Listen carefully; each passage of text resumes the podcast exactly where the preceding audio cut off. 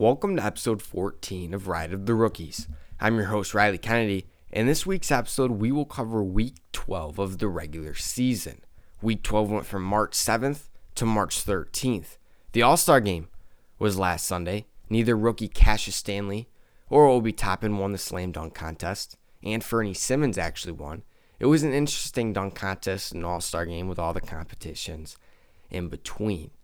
The players actually had Monday and Tuesday off, so games didn't start back up until Wednesday. So this was a this was a short week.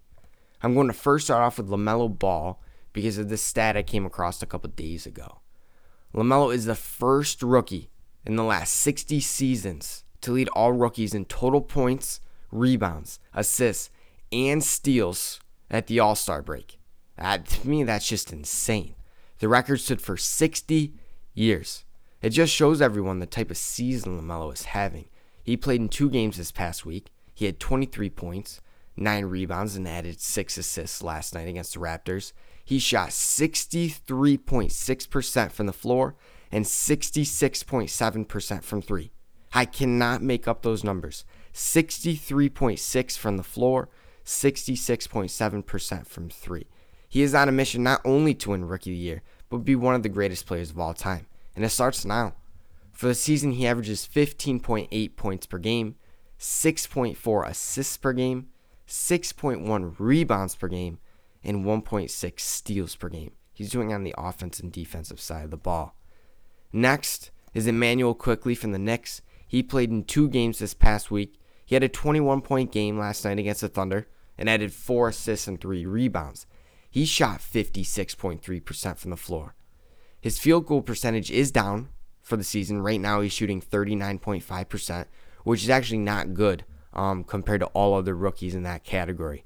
However, his free throw percentage is 92%, which is actually very good compared to all of the rookies. You know, I looking at this chart, some of the rookies lack in their free throw shooting. It's a little bit down, but Immanuel Quickley obviously has surpassed that. Quickley did make up for his interesting performance a week ago, like we talked. So he's back on the right track. Desmond Bane of the Grizzlies. He's been playing very well. He played in two games this past week. He had a 20 point performance against the Wizards on 53.8% from the floor and 62.5% from deep. The thing I'm noticing with these rookies is when they have like a 20 piece, they shoot tremendously well. We sometimes see with the veterans who have been in the league drop 20, 30, 40 points in a game and they shoot terrible. That's not the case. These rookies are shooting great when having their 20 or sometimes 30 point performances.